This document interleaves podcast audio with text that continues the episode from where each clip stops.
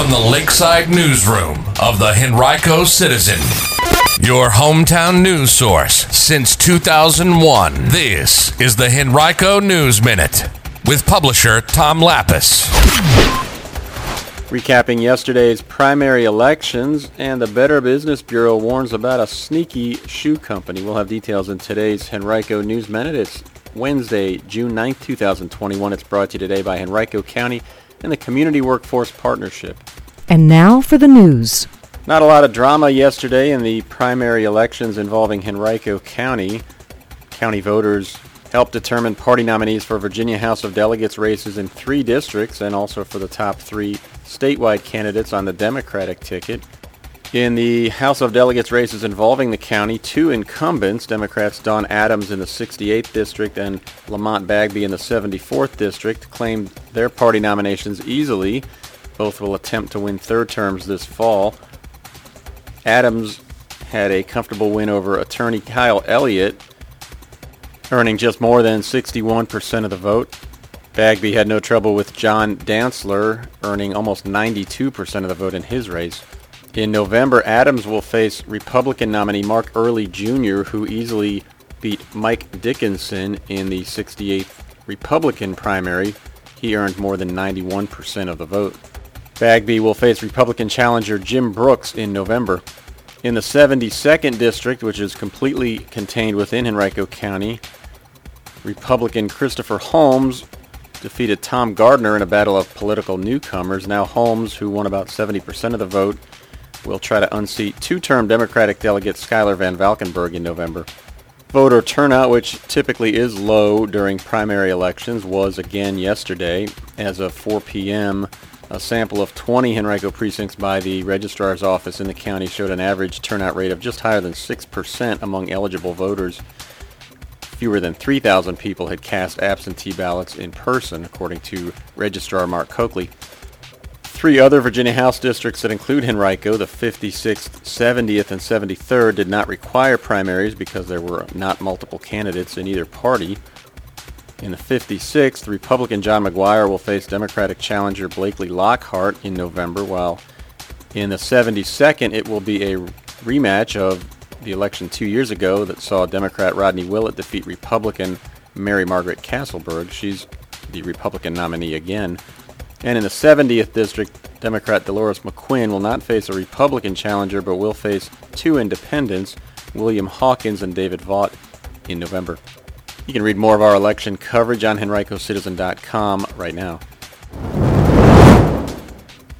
Well, this might get a little confusing, but a few months ago, the Innsbruck After Hours concert series moved up the road a bit to the State Fairgrounds site. But if you were disappointed by that, you're in luck, because Innsbruck After Hours will take place as normal this year, with a little bit of a twist. The Innsbruck Foundation and Innsbruck Owners Association have announced recently that the concert series will retain its name, and this year will return to its roots, offering weekly concerts on Wednesday nights starting July seventh and running through September twenty-ninth. Now, that's how the series began more than two decades ago, before its schedule gradually evolved into one that featured less structure in order to allow organizers to book national acts whenever they were available. The shift back will allow for a smaller series that's designed to focus more on the community itself instead of attracting crowds from the entire region. Most of the bands that have been scheduled are local or regional. The first show will feature the No B S Brass Band with Empire Strikes Brass. For details, visit Innsbruck dot com.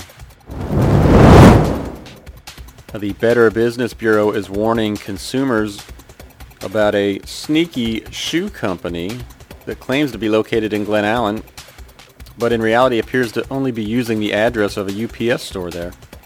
The B B B has gotten more than seven thousand inquiries and more than four hundred fifty consumer complaints about Sneakfoot dot com.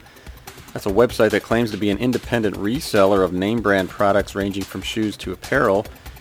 Complainants allege that they've made purchases and have not received their merchandise or a refund. Most are from California, New York, Florida, Virginia, Texas, Washington, Tennessee, and Pennsylvania, but almost every state has a customer impacted, according to the B B B. Now, the company shows only an address at ninety-nine sixty-two Brook Road in Glen Allen on its website, but that's the address of a U P S store where it apparently receives correspondence only.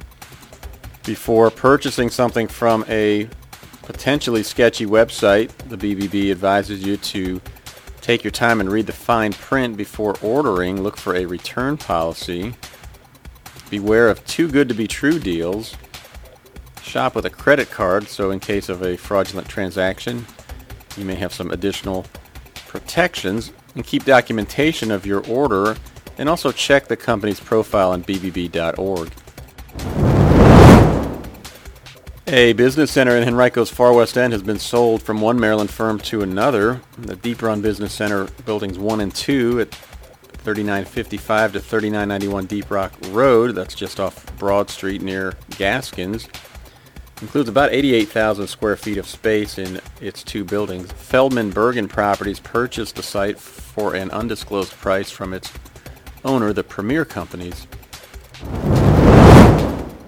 Today's Henrico News Minute has been brought to you by Henrico County and the Capital Region Workforce Partnership, which are planning two employment and resource fairs this month. The first occurs Saturday, June twelfth at the Virginia CareerWorks Henrico Center at one twenty-one Cedar Fork Road in Henrico County.